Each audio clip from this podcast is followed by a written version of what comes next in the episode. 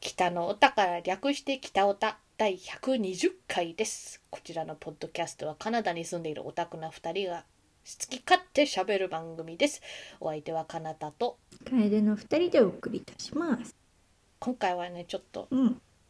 話したい時事ネタ3連発イイエーイ。イエーイ あの、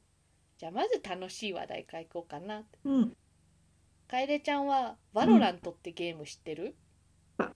ワロラン。バロラントバロラント。バロラントって英バ語ロラント英語のタイトルがねどっちかというと元なんだけどー日本語で言ったら知らなバいロラントって、おおうんうん知らないです。あのーリーグ・オブ・レジェンズは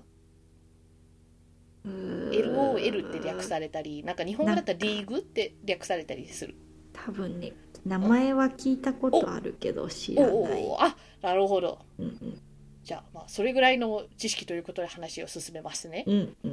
うん。まあ、リーグ・オブ・レジェンズというゲームを作ってる会社、うんライオットっていうのがあるんですけれども、うん。そちら結構大きい会社ででそのリーグの会社が出した FPS ゲーム FPS のなんか対戦ゲー、リーグも人対人の対戦ゲーなんだよね基本的うんうに、んうんうん。まあそういう会社が出したシューティングの対戦ゲーがバロラントでうんうん。じゃあライオットって会社のもう一つの特色が、うんその e スポーツにも結構力を入れてんのほうほ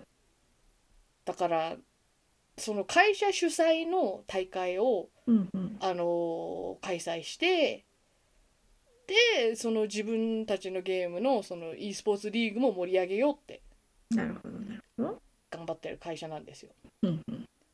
そちらのバロラントの大会がなんなんだっけ VCT っていう略だったんだけどうんうん。バロラントなんとかトーナメントだったと 思うんだけ どコンペティティブとかかなうんうん。コンペティティブにしよう。がつい最近ここの間の日曜日終わったんですよちょうど、うんうんそういうタイミングで収録してるんですけどうん。うんうん。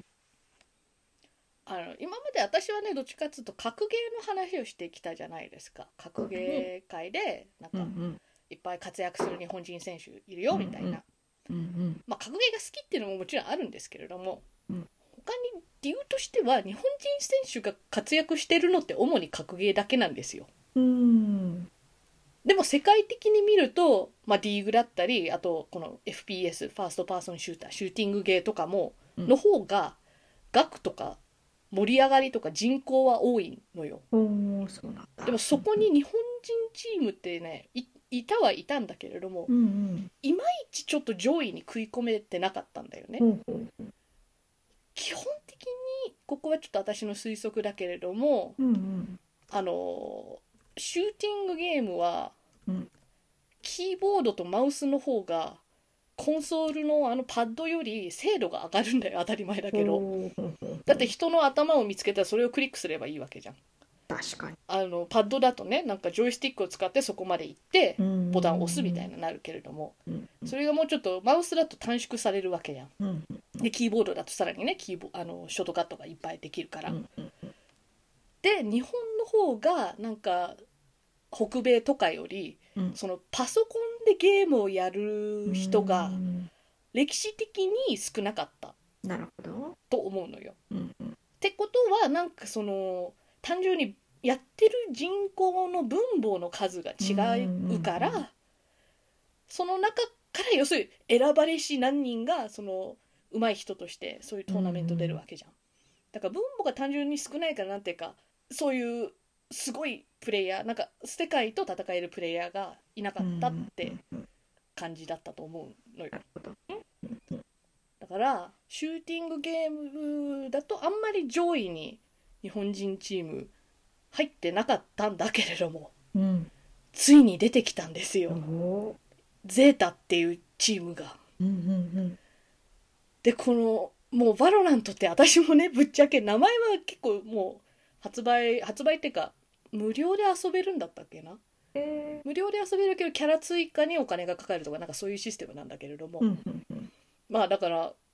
あの LOL の会社が FPS 出したということでも結構話題になってたから、うんああなんか見た目も相変わらずスタイリッシュだし多分ゲーム性も面白いだろうし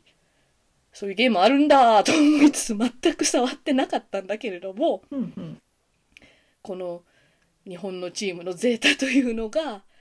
なんか結構確かトーナメントの最初の方でうん1回負けちゃってだからそこは格ゲーの大会と一緒で2回負けたら完全アウトになるみたいな大会形式だからうんうん1回負けちゃった要するになんか余計試合数が多いうん方に落ちちゃってうんうんそれでもね勝ってたんすよ。おおで多分だから解説の人とか聞く限りなんか前に負けたチームにまた今度は勝てたりとか、格上のチームにも勝てたりみたいな熱い展開になってまして、おおえもうそんな話題になるんだったらみたいな見始めたらうんうんぶっちゃけ何があの人が人を打つというのは分かるんだけれどもうんうんなんかスパイクをキャリーしてそのスパイクをプラントしてプラントした後にでも相手はディフューズしたりよくわかんないんだけどそこでうもんぶっちゃけ でも上にねなんか何対何みたいな点が分かりやすくあるからその流れを見てたらどっちが勝ってるかは分かるからなるほどそれを見てるだけでも十分私は楽しかったんだけれども、うんうん楽しかったですねそれを見るのが。ワールドカップで思いのほか日本が勝ち進んだみたいなうんさ、んんそういう楽しさが味わえてで結果はね、残念ながら優勝とまではいかず、うんえー、とでも3位3位に入ったんだうよんねおおすごいだからさそのこの2回負けのトーナメントだから、うんそういう意味じゃそのルーザーズファイナルの決勝まではいけたのようんうんもう十分すごいと思うそうだねすごかったからもうなんかバロランと相変わらずよくわかんないんだけれど ももしかしたらこう将来的にバロラントも見始めるかもしれない。うん楽しいものが増えるのはいいですなああうんでもねうんそのその運営会社が要するにこうそのトーナメントのページも作ってるわけですよ。うんうんでやっぱ私の基本として比較はやっぱ格ゲーの大会なんですよ。うんうんうんあのすごいウェブサイト見るだけで金がかかってんなってあの感じがする の。まあだってさこれ専用のサイトがあるしうんうんあと全チームねアイスランドで開催されてるから多分うんそこに招待してんじゃないかなと思うそれは自費なのかなどっちなんだろうどっち持ちなんだろう、でもそのウェブサイトのデザイン自体もこう、うん金がかかってる感があったのがうんこう配信で全部見れるわけよ試合をうんうんそれがウォッチだから視聴のページに全部入ってんだけれども、うんうんこう最初の方はリーグ戦だったのかなだからこう誰が誰と当たるっていうのはもうスケジュールで組まれてるからうんうネんタバレないんだけれども、だんだん勝ち上がると要するにその前の試合を見てなかったら、うんそっかそっかこの対戦しているチームを見ただけでその前の試合で誰が負けたか分かっちゃうじゃんうんだからそういう配慮のためになんか目隠しされてんのへえなんかこれをここもしかしたらネタバレがあるかもしれません本当にクリックしますかみたいなテキストがあってそれをクリックしたらそのそのチーム名が出てくるのうんなるほど考えられてますねそうすげえと思ったそれだけじゃなくてねなんか3本選手だったり2本選手だったりするわけ、うんうんうんなんかそのい一試合ずつなんか別の動画になってるのよ、うんまあその見やすさもなんかあすごい金がかかってる なんか9時間やってる格ゲーの大会の配信をなんか見たい選手がいたらそこを頑張ってタイムスタンプを見つけなきゃいけないみたいなそういうシステムではなくすげえうん試合が分かれてるってだけでもすごいなと思ったんだけど、うんそれだけじゃなくてそ下手したらさそのベスト・オブ・3だったら最大3戦やるわけじゃん。うんうんでも日本選手しちゃったらもう3戦目がないわけじゃんうんうんうんでもそういうスコアがわからないように3まで一応出てんのうんおほほほほでもちろんそういう関係ない試合だったら3を飛んでもなんか別に何もないページに行くだけなわうけ、んうんうんうんだからなんか順番に12でそそれで3がなかったあそっかここで負けちゃうんだみたいななんかそういうネタバレにも配慮しててす ごすごいでしょ、い、うん、配慮が配慮がありがたいそうだからもちろんねなんか全全 e スポーツこれをスタンダードにしろっていうわけではないけれどもさ、うんうん考えられてんうなーんって思ったすごーい感うちの動したちでもこうやっぱり楽しめるっていいよねそう金がある業界は違うぜ 格ゲーの大会もねエボだとすごいラスベガスな大きいやつだから、うんもうちょっとその特にあの決勝の最終日みたいなのは、大きいステージでライティングも凝っててみたいなうんやってんだけれどもそうじゃないところは結構普通の会議室とかみたいなところだったりするから。そうかそうかなんか逆にねそういう空気感もなんか緊張しないっていうかアットホームじゃないけど、うんうんうん楽しいっちゃ楽しいんだけれどもこう分かりやすいテレビ用店みたいうんうなんうんうんの形式にのっとっててこれが e スポーツって思った で実はねうんえっ、とだからリーグオブレジェンズはなんていうジャンルだっけあれモバモバで合ってるかな MOBA ほこれも私ちょっと何の略か分かんないんだけどなんかレーンがあってううんそこをこうなんか自分のキャラを送ってこう相手といいずれ勝ち合うからそういうとこで戦ってみたいななんかそういう陣地取りゲームじゃないんだけどなんかそういう感じの対戦ゲーなのよなるほどだからそこをリーグ・オブ・レジェンズって出してうんすごい人気出してでその後だから FPS というジャンルうんあのドデカジャンデルを制覇するかわかんないけれども、まあ、そこに介入するためにこういう「ヴァロラント」っていうゲームを出したわけうんうんうんどうやら次が格ゲーらしくておおーだからもう正式タイトルは出てないかなプロジェクト L って今んとこ呼んでんだよねうんうんで確かリーグ・オブ・レジェンズのキャラを使った格ゲーというのももう決まってたはずなるほどだからそこまで分かってる情報だけなんだけれども、うんうん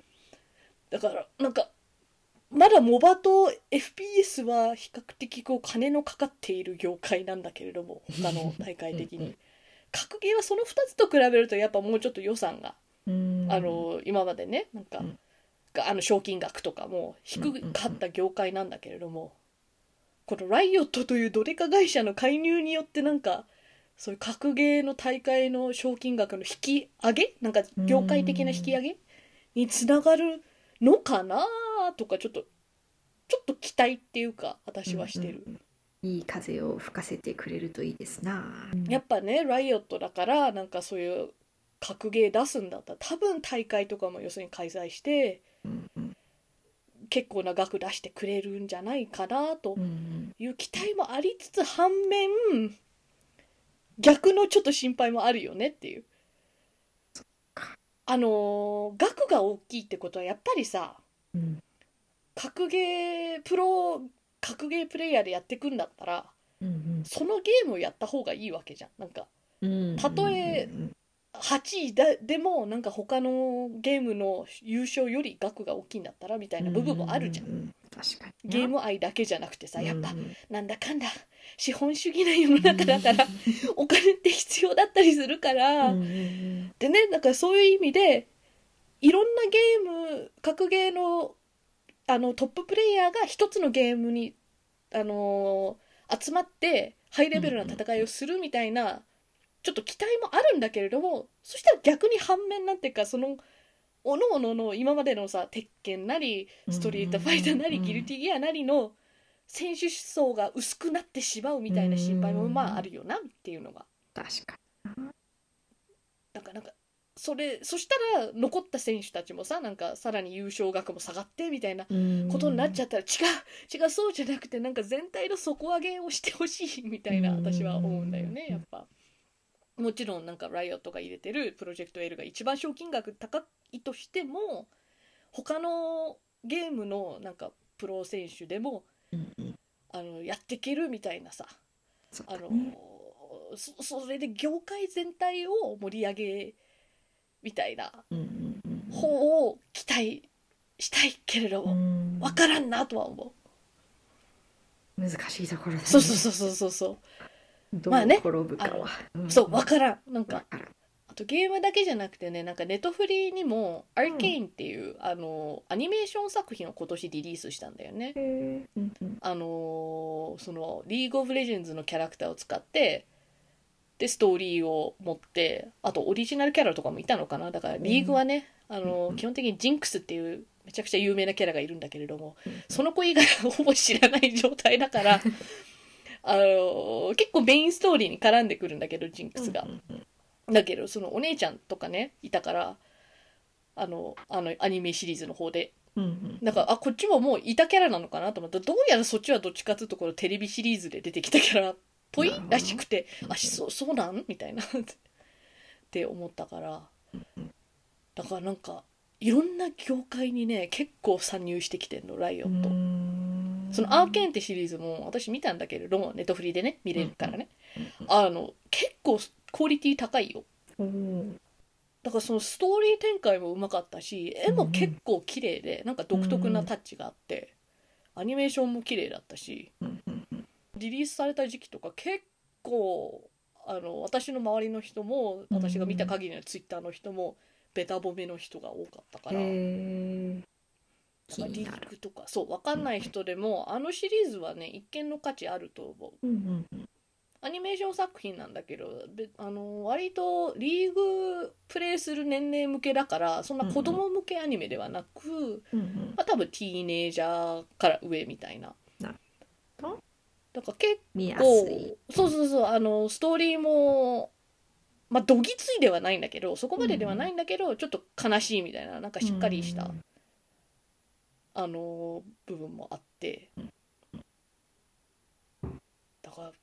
やっぱ金があんな ってしっかりした会社そうですねそうという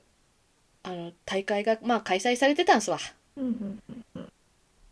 だから要するにゼータサインおめでとうございます、うんなんかさ、うんこういう何かがすごい急に人気になったから要するに私もちょっとチェックしようしてみようぜみたいなうん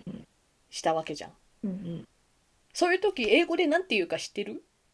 聞いたことあるかななんかバンドワゴンってやつ、バンドワゴン知らない、うんうんうああなんか Join the bandwagon とかああはいはいはい、はい、そうそうそういう使い方を大体するんだからバンドワゴンに乗るとかまあうっんうんうんて使い方があるんだけれどもうんうんだからまあ実際はバンドワゴンって要するにバンドの乗ってるワゴうんうんンの話らしいのへ今の時代もうそんなワゴンワゴン馬 車ー見ないじゃんうんうんだから本当にそういうあの馬車が走っているわけではなくうんうんただなんていうかイメージ的にはそういう賑やかしパレードみたいなのを見てあーなんかよくわかんないけどついていくみたいななんか人気になったからついていくみたいな意味でなるほど使われるフレーズですかねだかうらんうんうんスポーツでよくあるような気はするこうやっぱ地元チームが勝ってたらさうん今までそのスポーツあんま見てなくてもなんとなくあ優勝するかもって思ったらうんうんうんこう見たりするしうんだからまあ、まあ、あんまり廃れちゃうのもちょっともちろん問題だけれどもでも何か盛り上がってるからこう、うんねちょっと一時的にでも視聴者数とかなんか気にしてくれる人が増えるのは全然悪いことではないと思うんですけれどもうん皆さんもぜひ使ってくださいうん「ジャンプ・オン・ザ・バンワーゲン」ってうんうんうんうんまたあまり使えない英語を覚えましたね やった ねというそれはまだ楽しい時事ネタでしたおう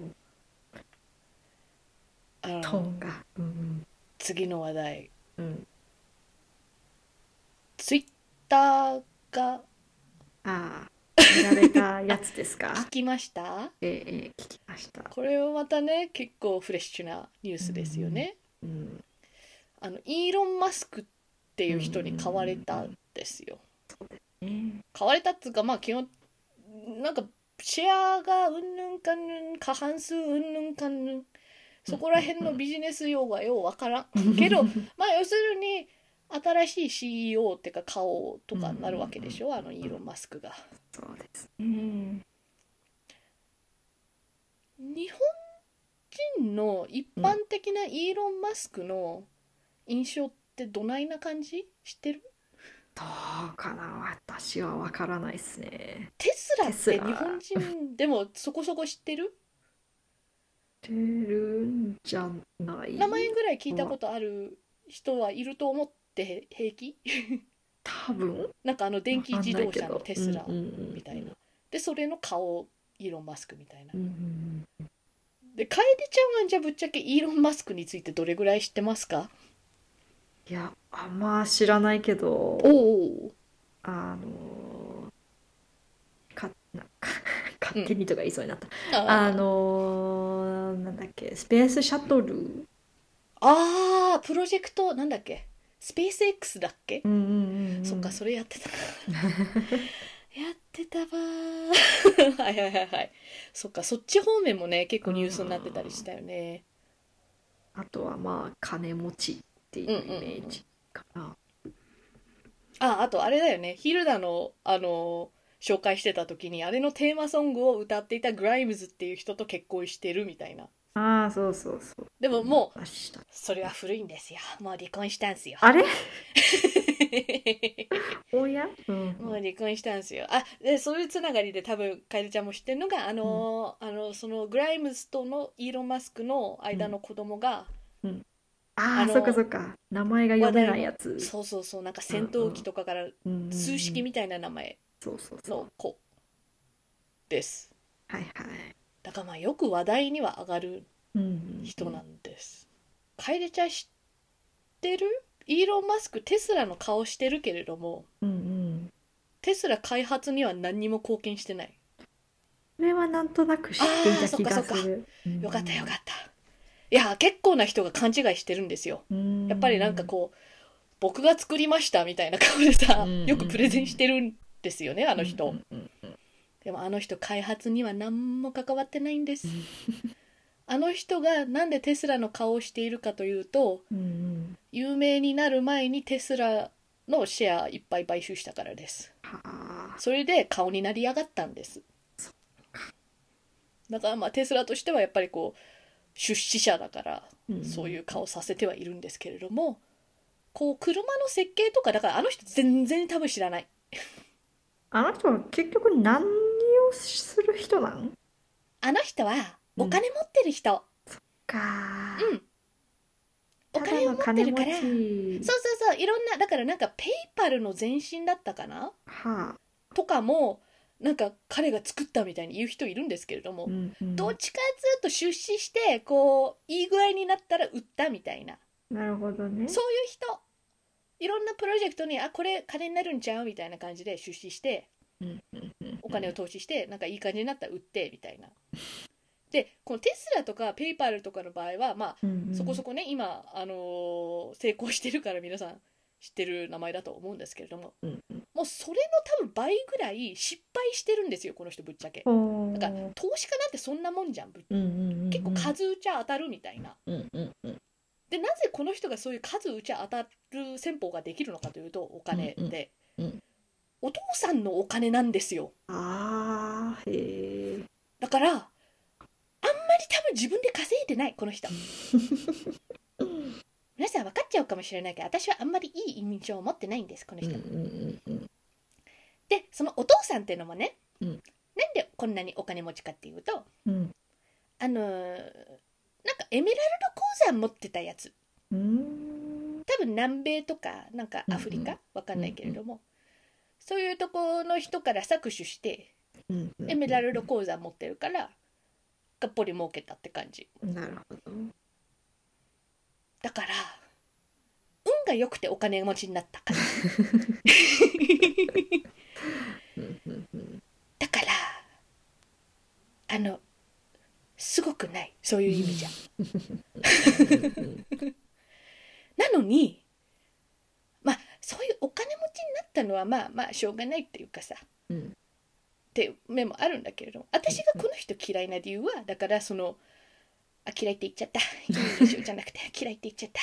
でもそなんかあんまりいい印象を持ってない理由が、うんうんそういうね僕が作りましたみたいな顔で、うんテスラやってたりうん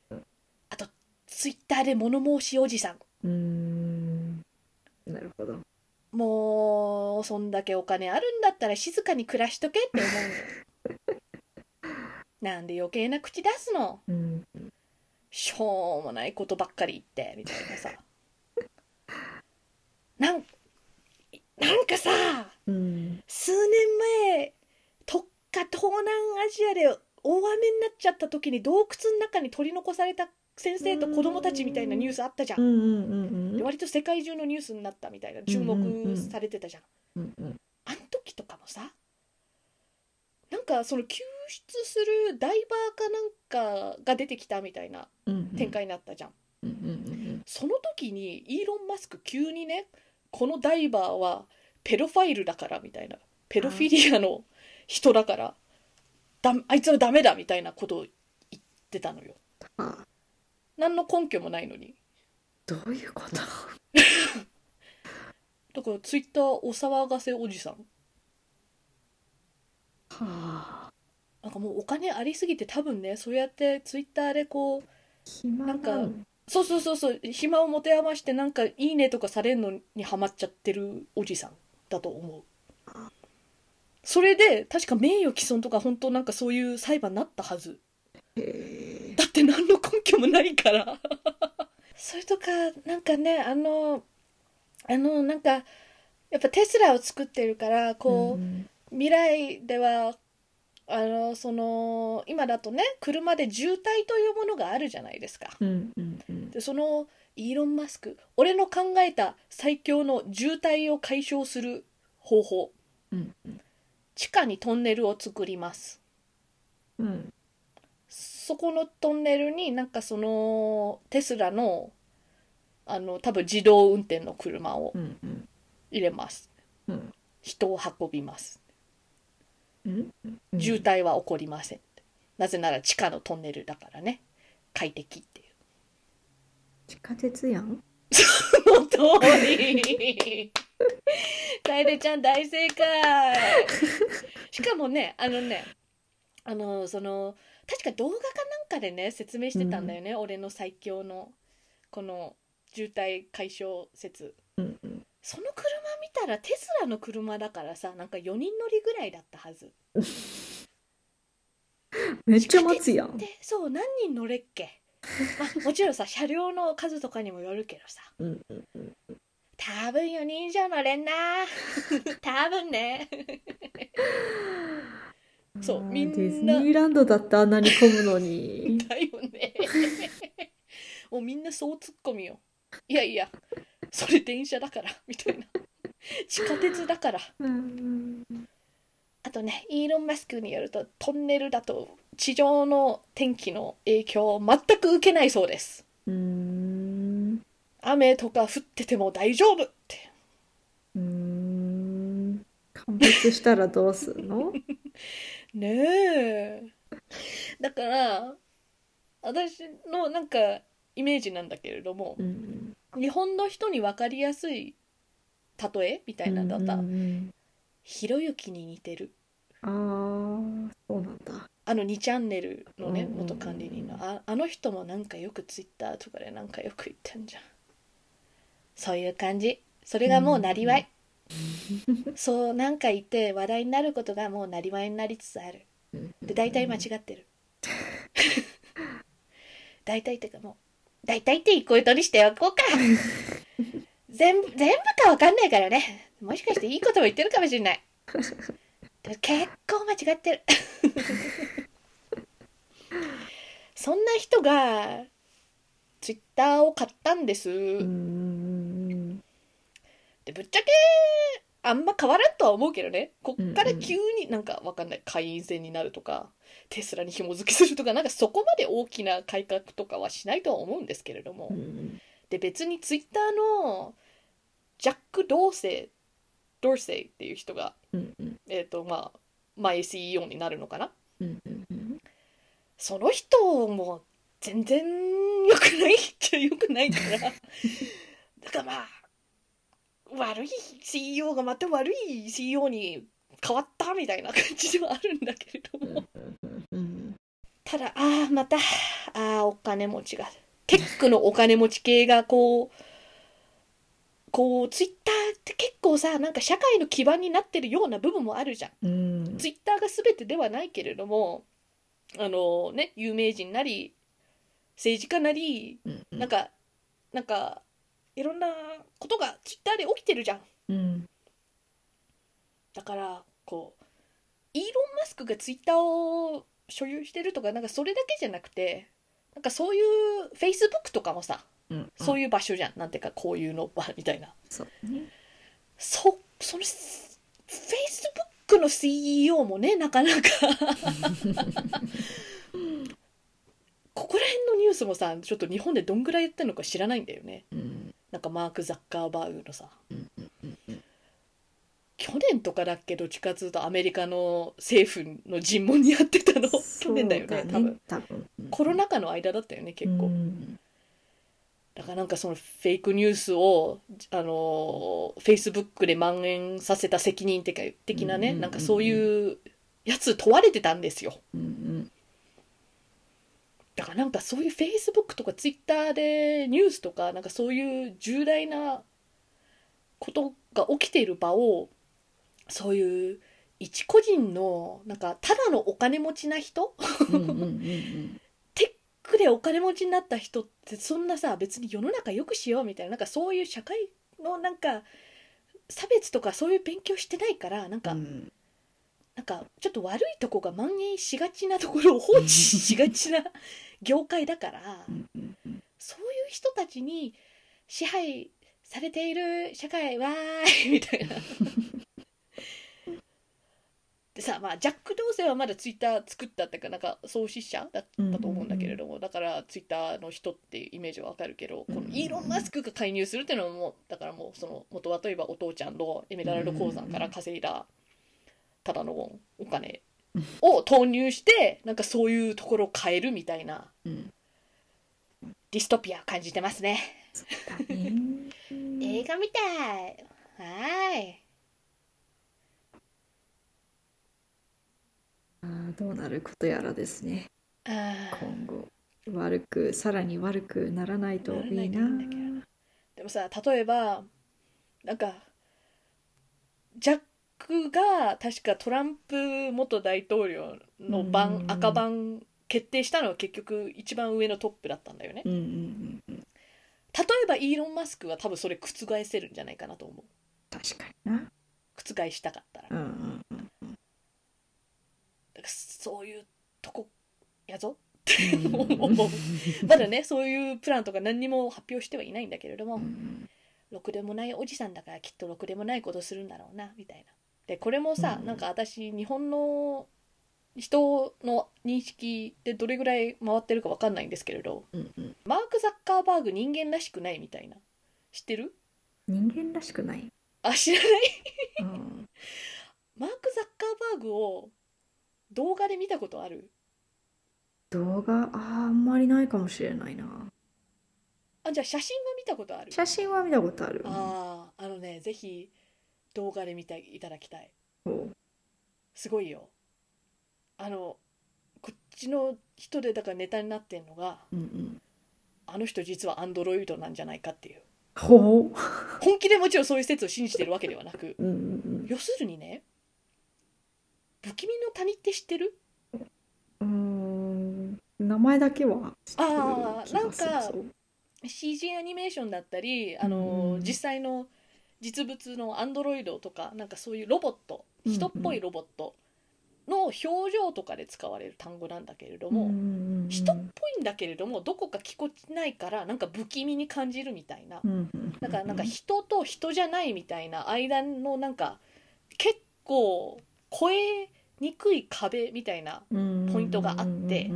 そこらん辺に入っているものをだから不気味の谷っていうわけうんうんうんだからなんかあまりにも人間から違ったらちょっとこれはそういうもんなんだなって受け入れられるんだけどうんうん人間っぽくすればするほど完璧な人間じゃなかったらえ気持ち悪っみたいなのになるわけ。だから他人みたいなねなんかその好感度っていうかなんかその印象が他人になるから不気味の他人ってマーク・ザッカーバーグは実在する人なんだけれどもうんうん不気味の他人をしてるんですよ おーあの本当なんだろうインタビューとかでも何でもいいんですけれども、うんあの裁判のやつはさすがにねちょっと神妙な顔してちょっとかわいそうな感じあるからちょっとそれはわかるんだけれどもそうじゃなくてうん普通の多分生き生きとしたやつとかなんか子供の誕生日だとかなんかそういうやつを見ていただきたいんですうんうんそういうところだから普通な状況うんの動画なはずなのに不気味の 谷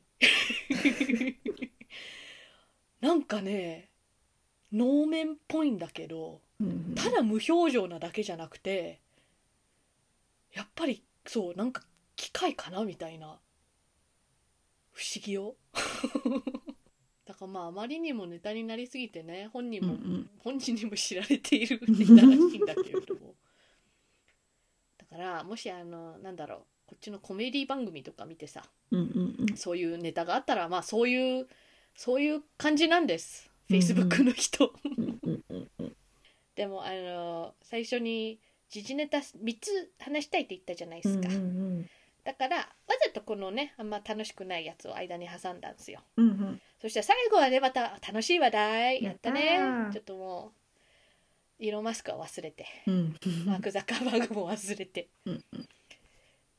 今週末てかあまあ先週末とその先々週末、先々週末 なんかおかしかったな先々週末うんが、うんコーチャラーだったんですよコーチャラなんだっけコーチャラなんだっけそれちょっとなんかなんか知ってるぞみたいな感じする、うんなんか知ってる気がするおあれお何かな思い出せるかなニュースで聞いた可能性あるあで週末に起きてた金土日とかだったかなーなんか平日空いてでまた金土日にやってた感じこちゃらダメだわからんあーダメかあのアメリカのカリフォルニア州のどっか砂漠で開催されている、まあ、うんコロナ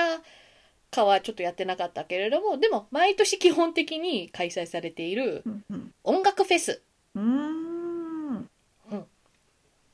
で結構大きいのよあのだからなんか行ったことなくても名前聞いたことある可能性は全然あるかなって思ったうんうんでもそれが今年も開催されてなるほたんですよどうんうんで今年えーあの私は行ったことないですぶっちゃけ 音楽フェスとか疲れそう一日中立っててうんでしかも結構あんま何も周りに何もないところうんで開催されるからさうんうんテントとかで寝るのよなるほどホテルとかあんまないからうんうんだからテント生活プラスなんか一日中あの屋外じゃん屋外で、うんあの突っ立っててまあ音楽楽しいけれども、うん疲れそううんカリフォルニアで4月といえどもそうだね多分暑いうんうんカナダのここよりは絶対暑い、服装見てるだけで多分暑いっって思った、だからもうあんま行く気は全然ないんだけれども、うんあの今年はなんと YouTube で全部配信してたのうん、へえそれすごくないうんだから人生で初めて私コーチェラを体験できたんですよなんと、だから同時配信してただけで動画はね残ってないんですようんうんうん、で今コーチェラのそのページ YouTube のページ行くとハイライトは見れるからうんだからまあ有名なアーティストだったらこの曲みたいななんか23曲上がってたりするかうらんそういう意味でもまだちょっと楽しめはできますなるほあじゃあちょっとちょっと参加アーティストどうんうんがそのポスターみたいなさ感じで並んでるんだけれども、うんちょっと楓ちゃんに見てもらおうわかる気がしない なだからこの今年の大鳥3人がヘリー・スタイルズうんうんビリー・アイリッシうんュとあだからまあ3つ目がスウィーディッシュ・ハウス・マフィア×ザ・ウィーケンドだからこれはバンドとザ・ウィーケンドっていううん人のうんコラボだったんですけど、うんどうですかこの 3, 3アクト知ってますか、ビリー・アイリッシュうんはうん話したことあったよねそうやったー覚えてたー、うんうんうんうんじゃあハリーはハリー・スタイルズいいスタイル知らないアンダイレクションおーへーの一人そうあれ解散したからそこまではそれはさあすそがれはにしてたそっかそっか聞いた気がするあのなんか結構髪の毛くるんくるんの子えーもう全然 あの見分けはついていないスイカの子ああはいはいはいはいはいはいはいはいスイカは知ってるスイカはなんか前話したよね 話したっけ話したっけうんかもしれないあのウォーターメロンシュガー割ハイのと割となんかセクシーなそうそうそうそう曲そうでそうそポーンっていううそうそうそう感じただのったスやイカのつ話じゃなかったってやつそうそうそうその子あーはーはーはーじゃあ他のそのそこから一段階下がる名前の人は誰か知ってる人いますかね、あのードージャーキャットドージャキャット知ってるの、なんかあ意外この間うんうん、あ教えてもらったよ、言ったわ言ったうんうん、あでも覚えてたそれはなんかめっちゃ今人 気あ聞いた気がするよ、 ああじゃあ曲とかあまりそういうイメージがうん、は浮なかばいないでけすど、なんねかあやっぱキャットだから覚えやすいんかなああかもしれない結構ユニークな名前だよあーうんね、うんうんうんうん顔とかはちょっとすいませんわあからーいやなあいのです私もそこまでは実数わかんない な実はいやでもぶっちゃけ私もねそのワンあの中中字 みたいなやつだと結構知らない人多いから、なんかもう全然音楽聴いてないし、でもあのビリー・アイリッシュがやっぱ見たかったんですよ私は、うんうんうんうんだから配信で見れて満足でしましたねうんよかったよかったへえこんななんだビリー・アイリッシュのコンサートは、うんういんうんや盛り上がってたよそっかでさうん最初は不思議に思ったんだよねなんかやっぱりコーチェラってそのパフォーマンスを売りにしてるわけじゃんイベントだから、なんかそれら全部ライブ配信しちゃってうんいいのみたいなあの、うんうんうん後で配信ローが消えたけれどもちメインチャンネルからは、うんうんうんでもぶっちゃけねやっぱりあの見たいアーティストプラスコーチェラって入れたらなんか一旦インターネットに上がった動画だから誰か切り抜いて自分のチャンネルに上げたりしてるからうん見れるは見れるわけようんうんうんうんでも多分ね分かったうんあのまあまず予想だけどもしかして YouTube から話持ちかけた可能性もあるよなっていううんなるほどねそしてその間なんかそのこの 2, 2週間あの、結構視聴数は稼げたよなっていう、っんんてことはまあ広告とかさそういうやつも全然稼げたから YouTube 的にはめちゃくちゃ美味しいじゃんうんうんでも紅茶ラ的に美味しさあんのかなって思ったんだけれどもうんうん私はだからとってもインドア派だから疲れるだけだからこれで十分だぜって思うんだけれども、うんうんうんうんいざ会場の空気見たらやっぱライブ行きてえわってなる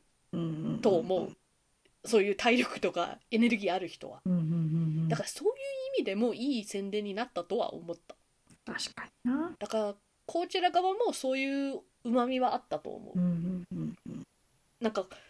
今年はこれいかなかったけれども来年はまたラインナップ全然変わっていくうんじゃん、うんそしたらなんかああ去年はみんなあんな楽しそうだったから今年は自分も行きたいなーって思ってこれに合わせてそのカリフォルニアに行くみたいなのがそうなんだかね実際全世界にそのひそれぞれの人たちに見てもらえるわけようんあーなかなかなんか宣伝力としてはねそうそうそうそうそうそう、来年は全然違うあのショーになるわけだから、うんそういう意味ではネタバレとかにはならんしうんうんうんだからああうまみあるわーっうてん思った、やっぱり配信で十分音とかねいいはいいんだけど、うんうんこれは別にこの配信が悪かったとかじゃなくてやっぱりその会場にいるのとは絶対違うじゃんそうだよね音楽はやっぱりそうそラうイそうそうブ感は大事よねそうそうそうそううんうんそうんうだからやっぱりその差があるからうん配信しても全然来年いけるっしょみたいうんうな、んうん来年も配信だけで OK だわみたいなのは、うんそもそもいかない人だと思うそうそうそうだよねだからはーって勉強になりましたわ、うんうんあとはね今年ちょっと見たかったみたいなまあ配信してるからっていうのもあったけれどもうんうん見たかった理由が、うん宇多田ヒカルが出たんですほえここのね名前には実は載ってないんだけれども、うん一番下に「フィーチャリング88 Rising's Head in the Clouds Forever」って書いてあるじゃんうんうんうんだからこの「88 Rising」っていうのがちょっと私は知らない人なんだけれども DJ 的な人らしくて、うんうんだからこの人が DJ しながらなんか宇多田ヒカルがちょっとその人のセットの一部分歌うみたいなへえあって「こちらに宇多田ヒカルがいる!」みたいなすごいって思ったすごいねそれはうんうんうへん、え全然知らな かったいやまああのー私もたまたま本人のなんかツイッターでそういえばあの出ますみたいななんかポロッと言ってたから事前に知ってただけでどんぐらい宣伝ってかしてたのかはねわかんないんだけどうんうんうんうんそれが見たかったかそっかそしたら多分その同じ DJ の時になんかその最後だったかな、うんうん21って知ってる知らない ?2N1 って書くのへえで21って読むんだけどうんあの結構有名な女子韓国アイドルバンドポッタグループへえだったんだけど確か休止かか解散かなんかしてたんだようんうん私もねちょっとあの21は私でも知ってるレベルの有名さだから知ってるだけでその後どうなったかとかは全然私は追ってないから詳しいことは分かんないんだけれどもうんうん要するにどうやらなんかこう再結成みたいなのをこの場でやったらしくて、へえだすからごいとなんかころですごいことしましたな。そうそうそうそうなんか多分結構注目されたんじゃないかななんかうんうんうんツイッターも私の知ってる限りは急に「えみんな21」みたいなそっちは発表してなかったと思うのうんうんなんか完全サプライズでえだからあのなんか私の知ってる k p o p の歌とか流れてきてーうんうん「知ってるやつだ!」って思った「わーい!」ってやっぱ音楽系は知ってるとさらにテンション上がるよね。ねもちろんんね初めて聞く時もテンション上がる曲であれば、そうそうそう、なね、んかや楽っぱしめリズるんムだけとど、かねそうそうそうそう。でも知ってたらさらに上がるよね、うんあとはあのだから多分土曜日かなうんどこら辺にいるかなあと土曜日のうん名前リストのさ、なんか一番左側の上から4列目うん。にディナ・沢山ってあいう本の当だ。ディナ・沢山は見なかったんだけれども、うんうんちょっと気になるアーティストで、うんうん確か英国の人だったかなで合ってるかうな、んうんだから英語で歌う人なんだけれども、うんでも、まあ、あのこれ多分本名だからなんか日系の方なんよ、うんうんうんでなんかとってもクイアーななんかレズビアン公表してたと思うクイアーだったっけな、うんうんうんレズビアンだったと思う公表しててだから自分のその恋愛系の曲もなんかもう全然そういう歌詞で書くから、なるほど。あーなんかクイアーのしかも日系アーティストじゃん、うんで英語で歌うじゃんだから、うんうんあいいじゃんみた いなあいたいたでそのディナ・沢山の列の下のうん123左か4つ目ぐらい読めるかな嫌いキャリーパミュパミュじゃん。そうキャリーパミュパミュだからこちらどうやらステージが何個かあってだから配信も3チャンネルあったのようんうんうんだからビリー・アイリッシュはそのメインチャンネルのだから一番多分大きいステージのねうん大鳥だったわけうんうんでも確かちこのキャリーパミュパミュパミュ言いにくいね相変わらずキャリーパミュパミュはうんチャンネル3かなんかのステージの大鳥だったはずへえだからそこあのタイミング的にビリー・アイリッシュとかぶっちゃったからなんか、うんうんちょっとあの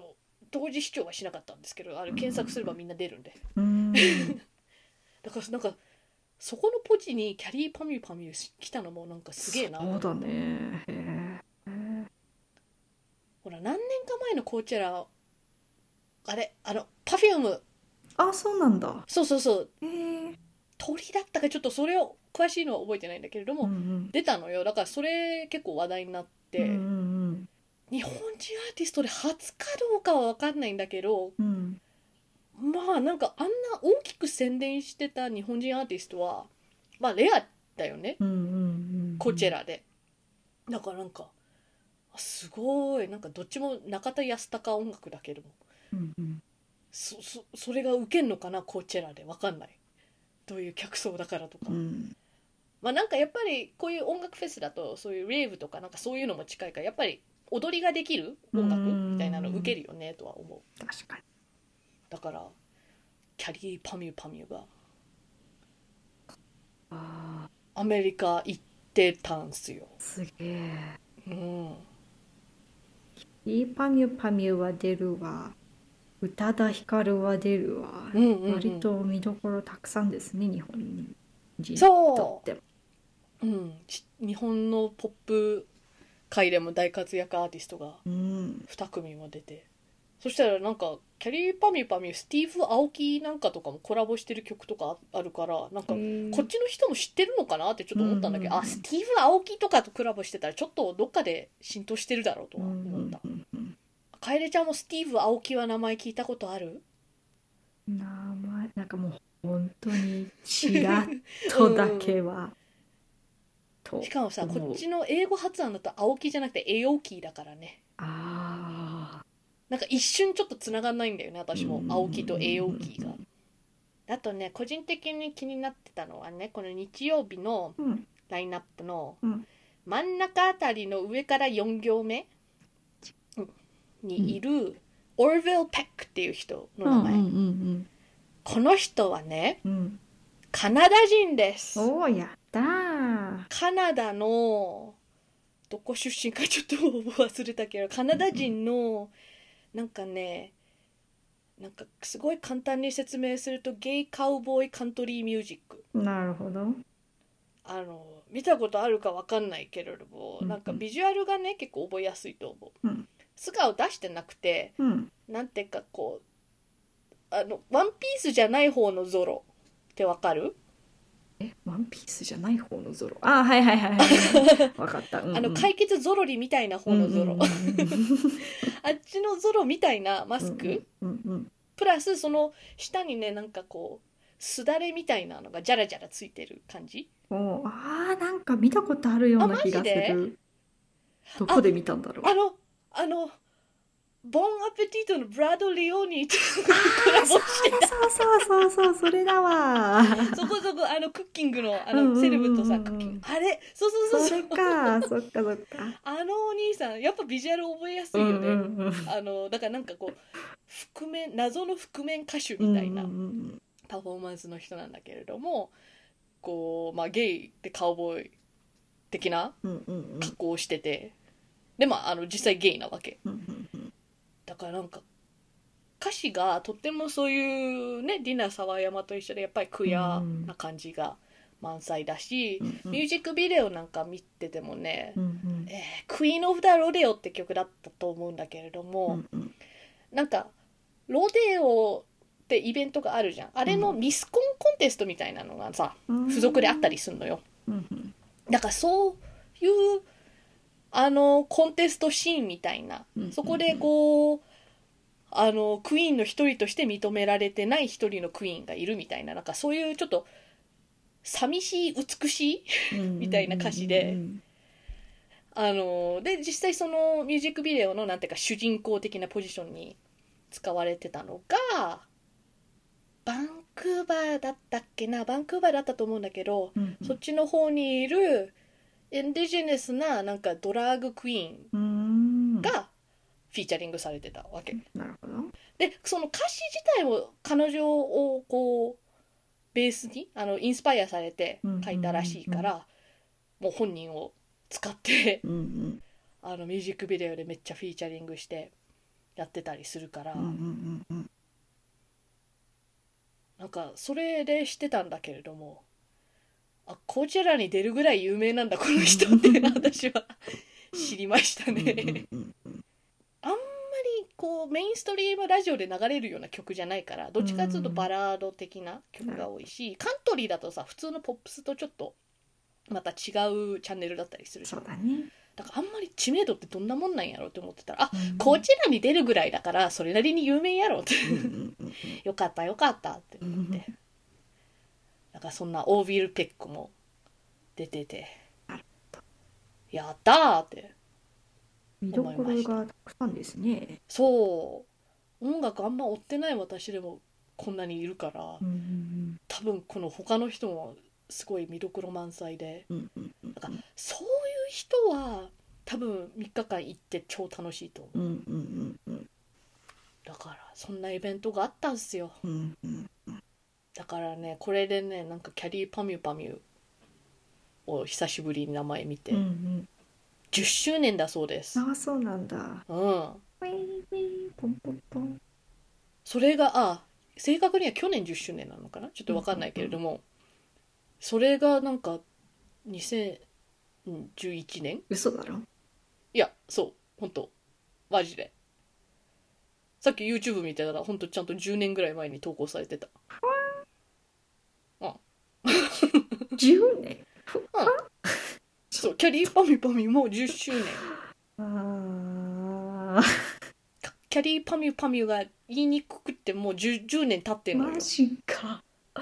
うん10年ってこんな早かったっけ